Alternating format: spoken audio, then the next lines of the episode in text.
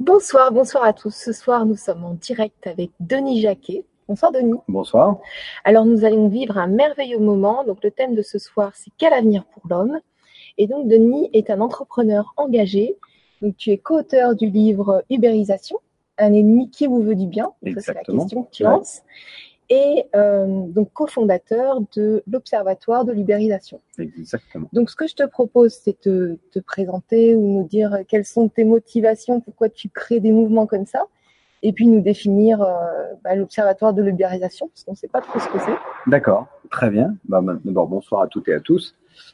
Désolé, parce que si on est un peu en retard, c'est de ma faute, non pas de la sienne. Euh, victime de cette magnifique circulation parisienne, du vendredi soir particulièrement.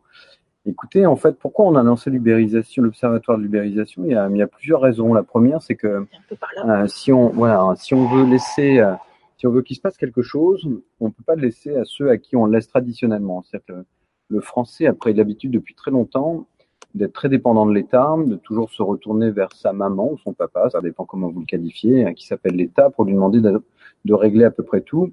Et c'est vrai qu'il y a des sujets sur lesquels l'État peut être à la fois légitime et plutôt euh, dans une forme de compréhension assez importante. Puis il y a des sujets, il est complètement dépassé. S'il y a, bien un sujet sur lequel à peu près tous les politiques du monde, à très peu d'exceptions près, sont totalement dépassés, c'est l'évolution du digital, ou plutôt l'évolution de la société par le digital, le numérique, les technologies. Vous pouvez faire un, paquet des trois, et en gros, ben, aujourd'hui, ça commence à bouleverser nos vies, ça va les bouleverser de plus en plus chaque jour, et on ne peut pas effectivement préparer et se préparer pour ce qui va venir si on dépend uniquement à la fois d'une institution et d'individus qui n'ont pas le temps, parfois pas l'envie de se pencher sur le sujet ou qui ne sont simplement pas de la bonne génération, même si euh, franchement le numérique n'est pas réservé aux moins de 25 ans. Mais en tout cas, ce qui va arriver nécessite une compréhension du monde qui leur échappe souvent. Donc on a créé l'observatoire, on y a mis plein de gens très différents, totalement opposés au phénomène d'ubérisation, totalement pour, certains entre les deux, des gens qui se posent des questions, et puis voilà. L'ubérisation, est-ce que tu peux le définir? Parce que pour tout le monde, c'est pas clair. Alors, l'ubérisation, en fait, vous en êtes euh, quelque part bénéficiaire, peut-être aussi victime, ça dépend qui vous êtes de l'autre côté de, de cette caméra. Bénéficiaire, pourquoi? Parce que finalement, l'ubérisation, c'est simplement le fait que vous et moi, avec notre smartphone, on appuie tous les jours sur des boutons pour se procurer des services. Que vous preniez du Airbnb, du Uber, du chauffeur privé, euh, du Pop My Day pour commander une esthéticienne, une coiffeuse, une masqueuse, que vous preniez un service à la personne, un graphiste, un programmeur, vous êtes dans l'ubérisation parce qu'à un moment donné, vous utilisez votre téléphone qui vous connecte à une plateforme qui elle-même bah, est une entreprise qui porte un joli nom la plupart du temps, du Deliveroo, du Foodora pour vous nourrir à domicile et qui va prendre une armée d'indépendants, la plupart du temps, on appelle ça des auto-entrepreneurs en France, et qui vont vous rendre des services, ils vont vous amener à manger chez vous, ils vont vous amener un paquet chez vous. Euh, Amazon, qu'il le veuille ou non, fait partie de, de l'ubérisation et de ces plateformes qui vous servent dans un délai très court. Donc c'est ça l'ubérisation. C'est en fait le fait de remplacer une économie traditionnelle par des plateformes qui sont un nouvel intermédiaire entre celui qui offre le service et celui qui le reçoit, vous en général, le client, et c'est ça l'ubérisation. Donc euh, ça a pris le, nom d'Uber, cette plateforme de VTC que beaucoup d'entre vous utilisent. Mais en réalité, on a l'impression, quand on parle d'ubérisation, on parle que d'Uber et du conflit avec les taxis, mais en réalité, on parle de toutes les formes de plateformes qui existent dans la société aujourd'hui. Et sachez qu'en France, vous en avez pratiquement un peu plus de 400, 400 plateformes différentes sur des métiers excessivement différents, alors qu'en fait, on entend toujours parler, journal de 20 heures ou à d'autres moments de la journée. Conflit VTC taxi, conflit entre les livreurs et les plateformes de, de livraison de, de, repas à domicile, mais c'est juste un tout petit morceau de l'iceberg que vous voyez, alors que le reste est beaucoup plus gros et on n'en entend jamais parler pour une raison très simple, c'est que pour eux, par contre, ça se passe très bien. D'accord. Voilà ce qu'est l'ubérisation. Parfait, merci. De rien. Je voulais bien euh, il y a des mots qui sont pas compris, euh, autant les définir. Tout à fait. Ouais. Alors, on est là pour ça, faire un peu de pédagogie ce soir. voilà. Alors, qu'est-ce que qu'est-ce qu'on peut dire de plus de parce que finalement on Donc, parle de l'avenir de l'homme. Voilà, tu as hein, créé ce mouvement-là, tu as créé un autre mouvement, tu, tu crées vraiment le mouvement. Mais en fait, donc voilà, c'est ça. On s'est dit que hum, il fallait peut-être en France que vous et nous, à un moment donné, au lieu d'attendre toujours que ça vienne de quelqu'un, qu'on le fasse nous-mêmes. Bon. Parce que c'est bien d'être consommateur, d'utiliser ces plateformes et ces services, dire bon, c'est bien, ça me rend des services. Ça serait encore mieux si on se posait un petit peu plus de questions sur ces services. Qui sont-ils? D'où viennent-ils? Quel modèle social sont-ils en train de créer? C'est positif pour mon économie ou c'est pas positif? C'est bien pour l'emploi ou c'est pas bien pour l'emploi? Ils sont heureux ces gens ou ils sont malheureux si on se situe uniquement du côté du, consommateur, nous tous, on est plutôt heureux. Au lieu d'attendre une demi-heure un taxi, on l'attend six minutes, allez, quatre minutes, huit minutes. Si on se met du côté du consommateur qui aime bien rester comme nous, de temps en temps, paresseusement dans son fauteuil, waouh, magnifique, Deliveroo, Foodora, ça m'amène à manger chez moi, c'est juste le bonheur. Donc, si on se contente de cette lecture, bah, tout va bien. Si on essaye de regarder un petit peu en dehors de la surface de notre téléphone pour regarder en profondeur ce qui se passe, là, on peut se poser d'autres questions. Est-ce que un système dans lequel finalement un chauffeur qui travaille, mais comme les taxis avant, 70 ou 80 heures par semaine, ce qui ramène en gros son coût horaire à 4, 5 ou 6 euros, est-ce que ça vous paraît normal? Donc c'est une première question qu'on peut se poser. Donc euh, est-ce que l'évolution du digital qui m'apporte un confort mais qui se fait au détriment de quelqu'un qui gagne extrêmement mal sa vie, c'est une bonne chose ou c'est une mauvaise chose? Et là, à nouveau, on peut le voir positivement en se disant, bah, avant, il était au chômage, donc c'est nettement mieux.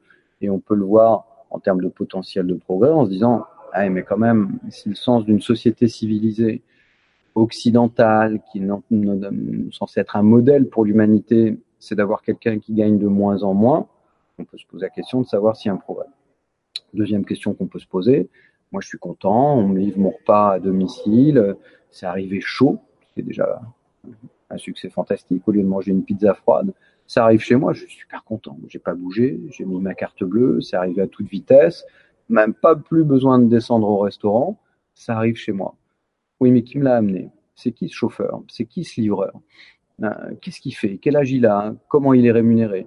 Et là, on peut découvrir que sa rémunération est très faible qui prend des risques incroyables, qui se retrouve à l'hôpital un jour sur trois.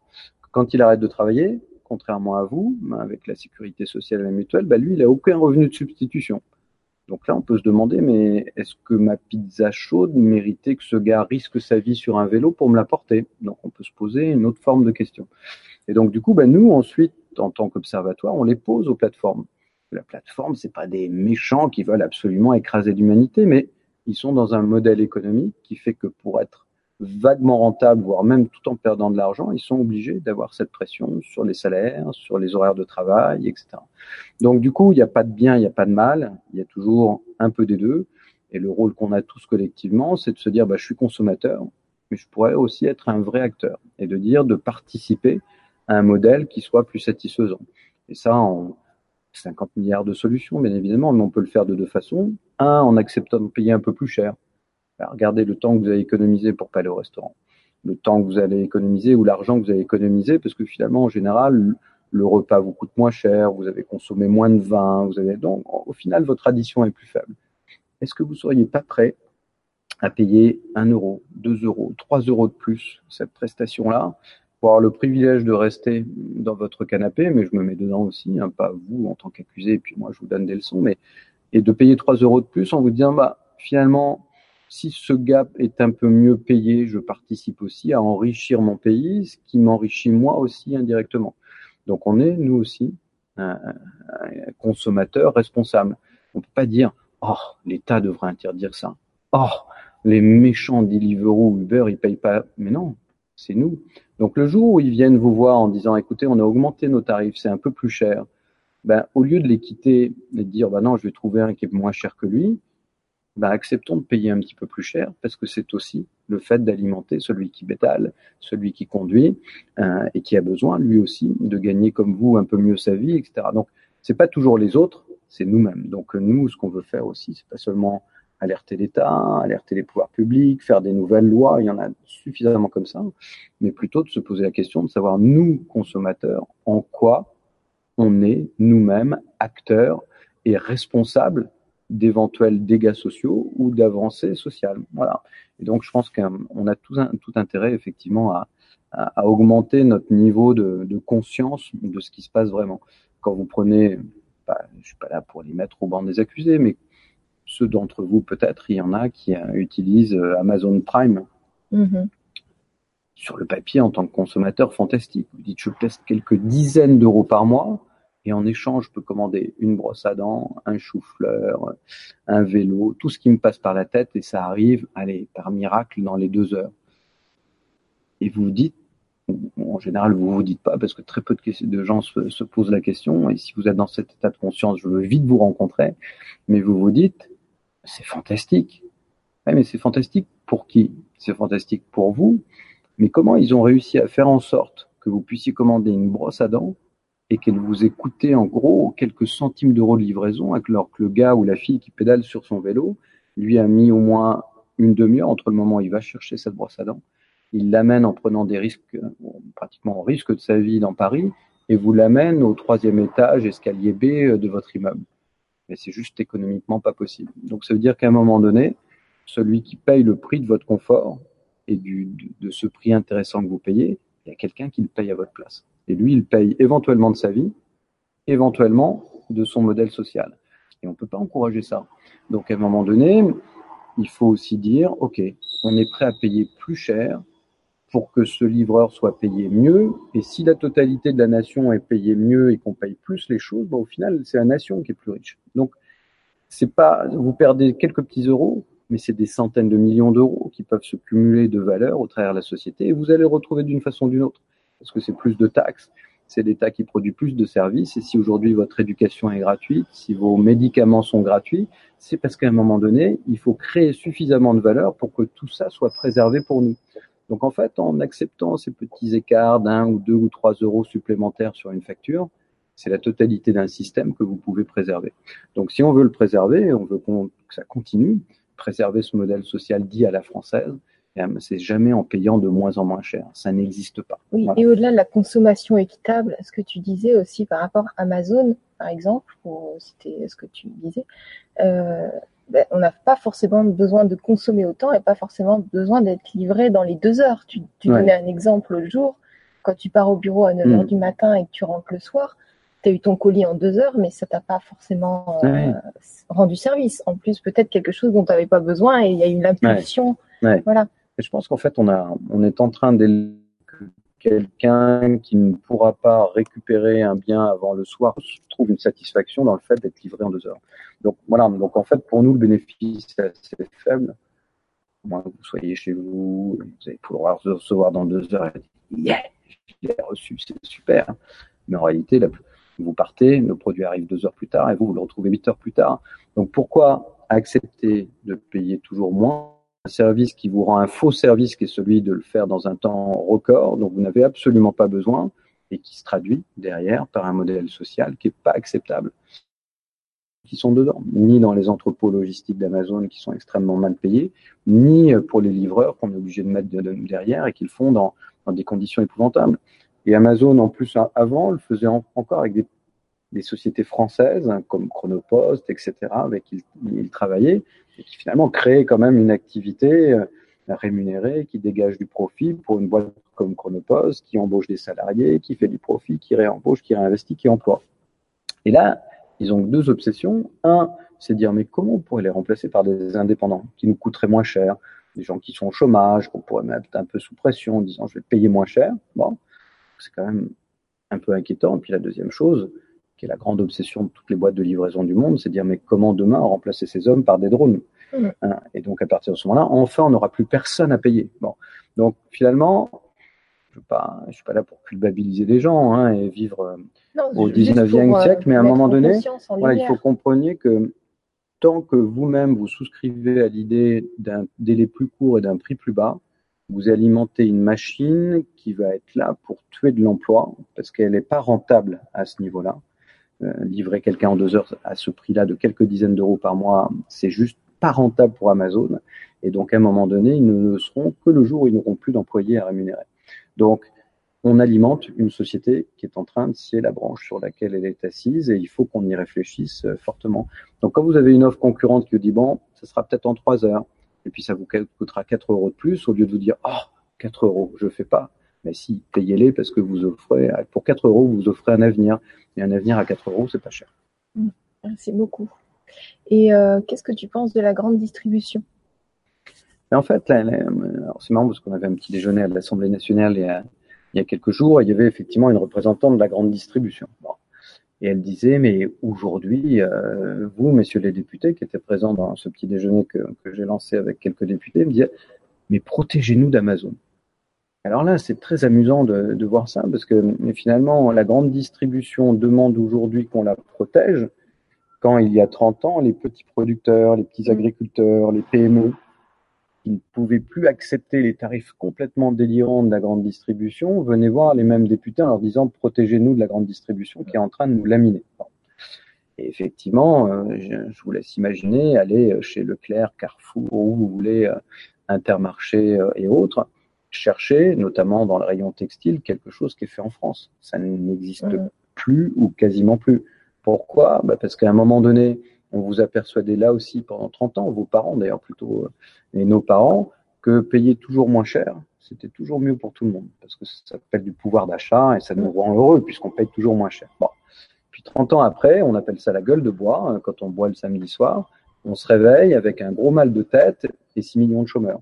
Parce qu'effectivement, ce jeune, ce moins jeune, cet agriculteur, cette PME, ce producteur qui produisait en France auparavant, il a été remplacé par souvent un gamin du Bangladesh, du Pakistan, de Chine, euh, et qui travaillait dans des conditions épouvantables pour aller 80, 100, 120 dollars par mois. Et on a remplacé, pour que le consommateur français soit heureux, on l'a remplacé par un chômeur français et par un, mineur, souvent euh, un jeune Bangladais ou pakistanais. Donc, on ne peut pas appeler ça un progrès. Alors, dans le même temps, la grande distribution a créé des emplois. Elle a créé de la richesse elle a organisé une filière agricole, elle a nourri en masse dans les années 70 et 80 parce qu'on avait besoin de nourrir plus de gens beaucoup plus vite, euh, qui s'urbanisaient. Donc, elle, on ne peut pas non plus lui jeter la pierre. Tout le système s'est mis l'agriculteur, euh, s'est mis à l'agriculture intensive parce que tout à coup, bah, il y avait de plus en plus de bouches à nourrir dans le monde. Et donc, bah, il faut des pesticides, il faut les protéger, il faut faire de l'agriculture intensive il faut revoir les terres, il faut mettre des produits progressivement des OGM parce que tout ça, il faut produire plus vite, plus gros. Bon. Après, elle, c'est, elle, n'a pas gagné beaucoup. Cette personne-là, elle expliquait qu'elle s'adaptait aux consommateurs. Alors maintenant, les consommateurs, ils réclament euh, des, petits producteurs, des petits maraîchers. Euh, mm, mm. Et euh, voilà, la réponse qu'elle avait, c'est qu'elle s'adaptait aux consommateurs. Donc c'était nous qui sommes responsables et nous consommer d'une manière euh, éthique. Ben, voilà, donc du coup, elle, elle demandait à être protégée, et finalement, ben, il y a 30 ans, c'était les petits qui demandaient à être protégés, et ils les ont laminés. Donc mm. aujourd'hui, qu'ils s'aperçoivent qu'ils se font laminer par Amazon, c'est eux qui appellent au secours. Alors c'est très drôle parce que je, je voyais euh, Monoprix indiquer euh, qu'il était très content de son partenariat avec Amazon. Je voyais euh, Leclerc disait disant qu'il allait maintenant bosser avec Google.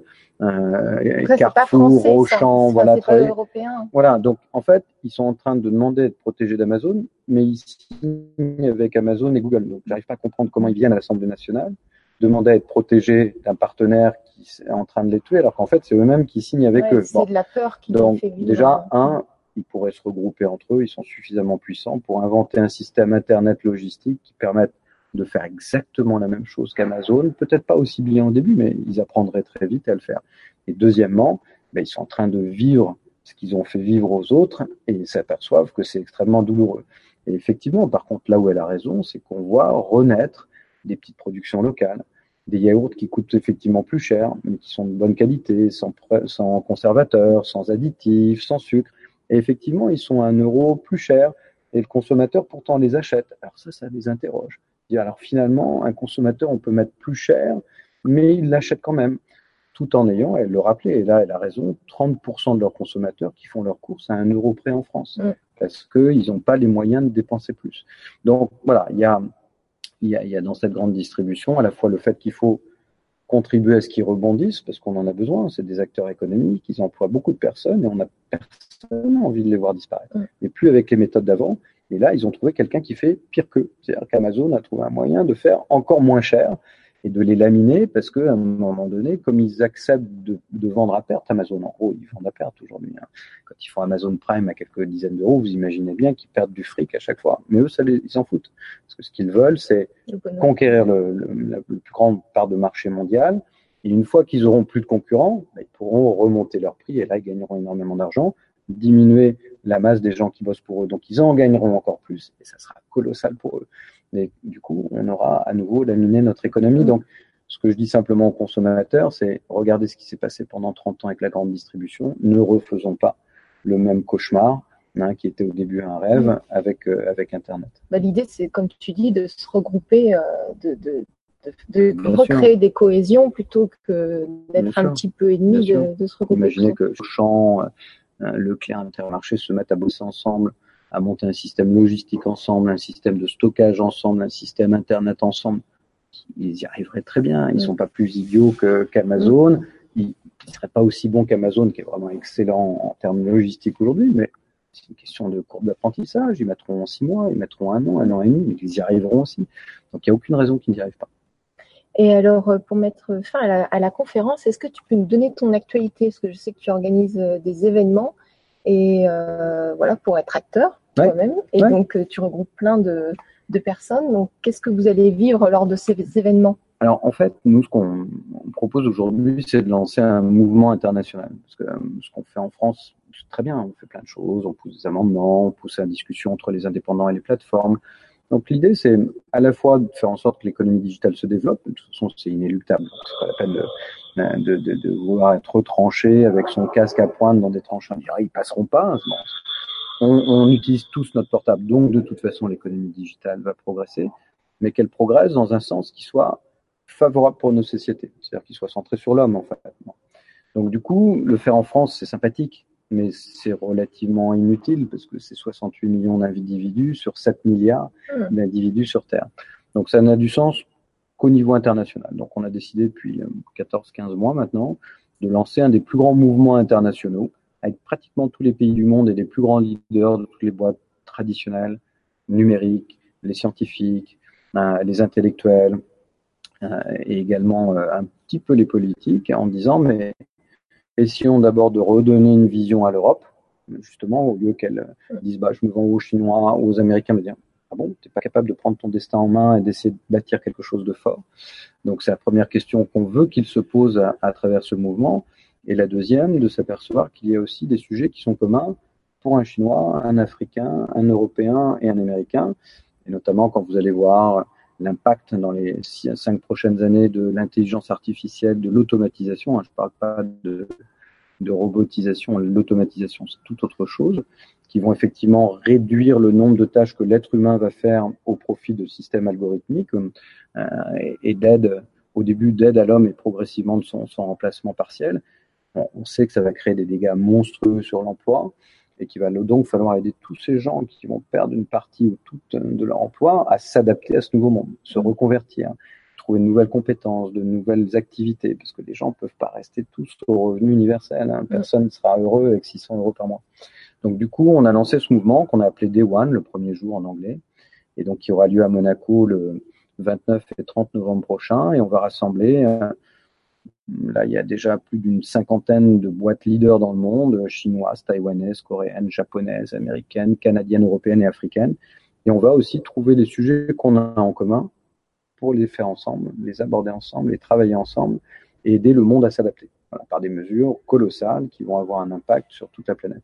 Donc là, on va passer de notre petit impact français très sympathique à un impact mondial et de, de contribuer aussi au fait que bah, les entreprises, vous avez souvent certainement entendu parler de ce terme, la responsabilité sociétale, bah, que progressivement les entreprises disent moi aussi je fais partie de la société de la façon la plus positive possible. Parce que vous et moi, quand on regarde les infos, on entend toujours ce qu'ils font de mal, mais jamais ce qu'ils font de bien. Mm. Croyez-moi, même moi qui peux être critique de certains domaines d'activité, ce qu'ils font de bien est très largement supérieur à ce qu'ils font de mal. Mais personne n'en parle jamais.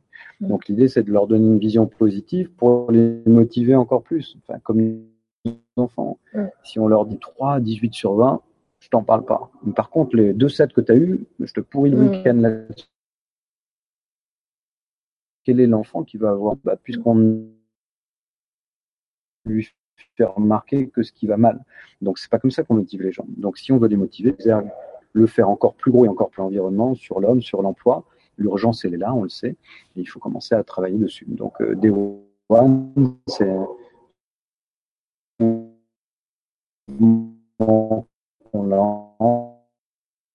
euh, qui démarre le 29 et 30 novembre et auquel vous pouvez d'ailleurs contribuer, euh, envoyer des idées. Gwénoline vous dira comment les envoyer, les relayer dans vos réseaux et nous on les récupère, on les met pour acteurs et non pas simplement spectateurs de ce type de mouvement. Voilà, on fera quelques directs pour que vous puissiez être avec nous sur place pour ceux qui ne pourront pas être là. Et puis, tu peux me rappeler le site internet pour Ouais. voir tout ce qui se passe. euh, Bien sûr, avec un joli petit point après. D1, donc D-A-Y-O-N-E, tout attaché, tiré du 6, comme on dit toujours, one, hein, O-N, one, tiré, comme D1, tiré, if. Mais merci beaucoup, Denis, de nous Bah, avoir plaisir. consacré ce temps. Merci à vous tous pour euh, commentaires. Et puis, on Oui, pas eu le temps de le Oui. lire, mais bravo, merci. à tout bientôt. Bye bye.